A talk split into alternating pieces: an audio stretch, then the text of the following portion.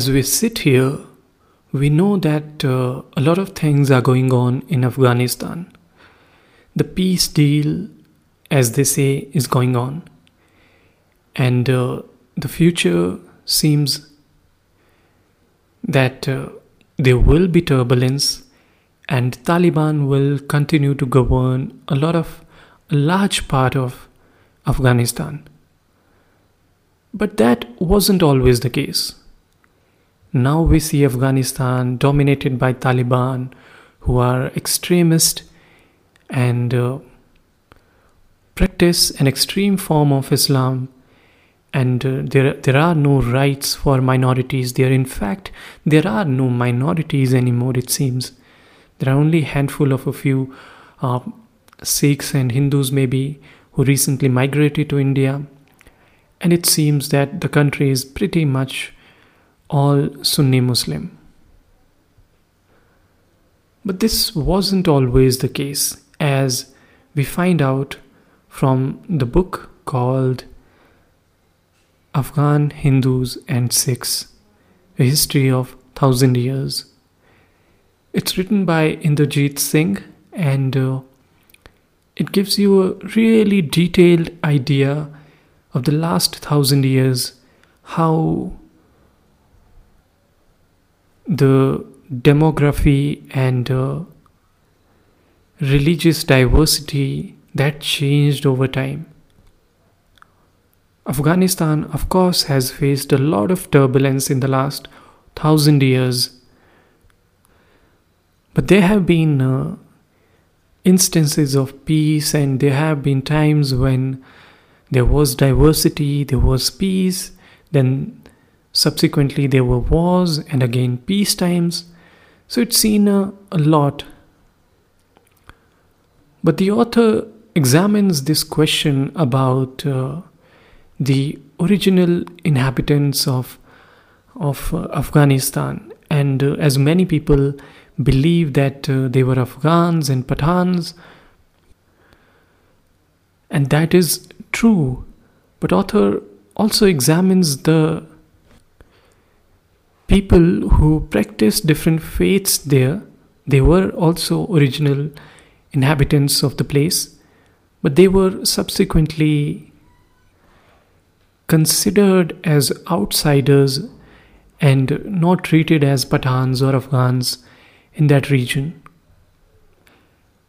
And specifically, that happened to Sikhs and Hindus. So, in different chapters, what author does is captures the history one step at a time and gives us detailed accounts of the writers who were there and what they observed, what kind of religions they found there, how their lives were like, and uh, how people were converted from one religion to another, how the demography that changed, and we got to the place where we are today. The author starts with the with the recent events in the last few decades, what has happened, and then takes us back into the history. So, to give you a flavor of what the author is talking about, I'm going to read certain sections from the introduction segment, and you will get what the author is trying to tell us here. So, let me start. Ever since the last late 1970s, Afghanistan has been in the news for all the wrong reasons. A relatively stable and peaceful monarchy was toppled by the cousin of the ruler in 1973, who was in turn murdered in 1978. This was followed by the Soviet invasion in 1979, and to counter them came the Mujahideen the Mujahideen were supported by the USA, Pakistan, and their allies. The proxy war continued for 10 years, and by the time the Soviet left in 1989, after failing to crush the Mujahideen, the country was in shambles.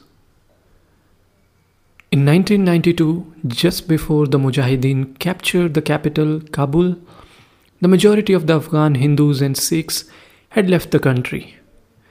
Four years later, the Taliban, a new version of the Mujahideen, captured most of the country. Their rigid and uh, fundamentalist interpretation of Islam meant that Hindus and Sikhs of Afghanistan had to wear a yellow badge to identify themselves. Although the Taliban has been replaced by a democratic government, the exodus has not stopped. The Hindus and Sikhs of Afghanistan, who had been living in the country since time immemorial, left the land of their forefathers. While they numbered well over 60,000 in the early 1990s, only a thousand Sikhs and Hindus remain in the country presently and are limited mainly to the three cities of Kabul, Jalalabad, and Ghazni. Outside these cities, their gurudwaras and mandirs are now illegally occupied by locals of the majority community. Even within these cities, the houses were forcefully occupied during the turmoil of civil war, and most of them live in gurudwaras and mandirs. They cannot even cremate their dead in Kabul and other provinces without the assistance of the police. Their children are bullied in schools called kafirs, and Sikh boys are mocked as potatoes. This happens in front of the teachers, and they don't do anything to discourage this behavior. The worst and most hurtful is that they are continuously asked when they are going back to India. No one believes them when they say that they have always lived in Afghanistan. There has been a steep decline in the fortunes of this once rich and prosperous Afghan Hindu and Sikh community. We have much in common with the Afghanistan than we realize. People, especially traders, regularly traveled between the provinces of these two countries in the past 2000 years and even settled there, then why are Hindus and Sikhs not treated as natives of Afghanistan? The Afghan Hindu community has now established Asamai mandirs in India, Germany, England, and USA, named after the famous mandir in Kabul. Similarly, Afghan Sikhs have erected gurudwaras in India and across Europe. The Guru Nanak Darbar in London is one such gurudwara established by the Afghan Sikhs. The congregation in this gurudwara had distinct Afghan facial features, especially of the kids. Some of them had light colored eyes and even blonde eyebrows and eyelashes, one of the distinct Afghan traits that is difficult to ignore. In Afghanistan, some local Muslims refer to the Hindus and Sikhs as Lala, which means elder brother. However, a significant number also discriminate against them. As a minority community in Afghanistan, the Hindus and Sikhs are considered foreigners, whereas they are the original natives of the country. This book is an attempt to trace the lives of Hindus and Sikhs in Afghanistan in the past thousand years. It is an effort to apprise the current and hopefully future generations on Afghan Hindus and Sikhs and about the journey of their ancestors. This is extremely important as almost 99% of all Afghan Hindus and Sikhs have now left the country. Almost all history records, even those held by the Afghan Hindus, stop at the Hindu Shahi rulers of Kabul in the 10th century and start again from the 19th century when European travelers and agents mentioned Hindus and Sikhs in the country. This book has used contemporary sources as far as possible. At some places, eminent historians who are considered an authority on the subject have been quoted.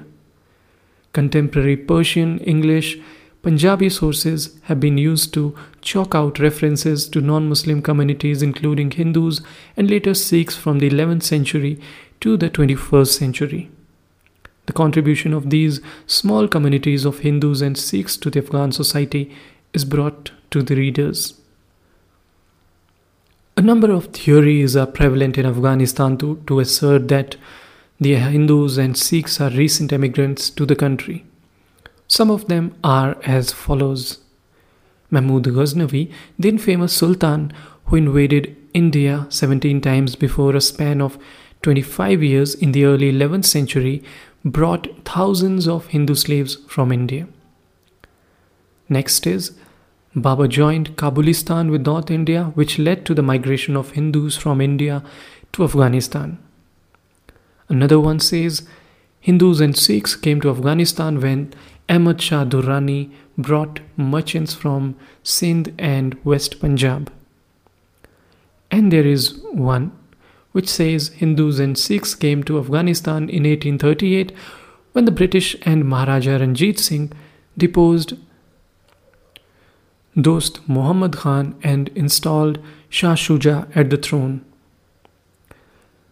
The book begins from the 10th century when Islam had become the dominant religion in the country and will make the readers contemplate the above theories. Mahmud Ghaznavi's father won Kabulistan and replaced the Hindu Shahi rulers. He also replaced them in Peshawar and brought the infidel Ghor province under Islamic rule. Mahmud and his descendants had a significant number of Hindus in their army and administration. Babur, in his memoir, states that Kabul is Hindustan's own market. Indian merchants were trading in Kabul and other parts of Afghanistan even before Babur captured Kabul. Prior to him, the infidel Mongols ruled Khurasan, the greater Afghanistan, and Timur in 14th century fought many battles with idol worshippers who kept on attacking his capital Samarkand, part of Khurasan. There were Hindu and Sikh merchants from Shikarpur and Multan in 18th and 19th century Afghanistan, but in addition to them, the British accounts refer to local Hindus and Sikhs with families who lived in the different parts of the towns compared to merchants who lived among themselves without families. British accounts of 1783 and 1808 refer to Hindu traders and shopkeepers in Kabul. Also, the Afghan Hindus and Sikhs are almost all from the Khatri and Arora castes that are renowned for their business acumen. The Jats form the majority in rural eastern Punjab and would have formed the bulk of armed forces under Maharaja Ranjit Singh. However, there is a complete absence of Jats among Afghan Sikhs and Hindus, and same is the case with Sikhs in Khyber Pakhtunkhwa province in Pakistan, which borders Afghanistan and uh, which shares socio-cultural and tribal ties with each other. Medieval Afghanistan was known as Khurasan which was Greater Afghanistan as it included parts of present day Uzbekistan, Iran, Tajikistan, and Turkmenistan, among others. However, during a major period in the medieval age, especially from 20, 1220 to 1748, the country was ruled by non Afghan dynasties and was part of great empires. And the capitals of these empires were based outside the present Afghanistan. Hence, in this work, in some chapters, especially for the period 1220 to 1748, references are made to other major cities which were part of Khorasan but now fall outside Afghanistan. The provinces of Pakistan, namely Baluchistan and Khyber Pakhtunkhwa, which share the border with Afghanistan, have substantial Pathan population and also share major social, cultural, and tribal ties with each other. Interestingly, the Hindus and Sikhs in these provinces have a number of similarities with Afghan Hindus and Sikhs. A separate chapter elaborates on these Pathan Sikhs of Afghanistan, along with Pathan Sikhs of Pakistan. So, this is the introductory chapter for you, and I hope you will enjoy the details of it and how Hindus and Sikhs, despite being a minority and very small minority in Afghanistan for the one th- last 1000 years, they have survived there until now.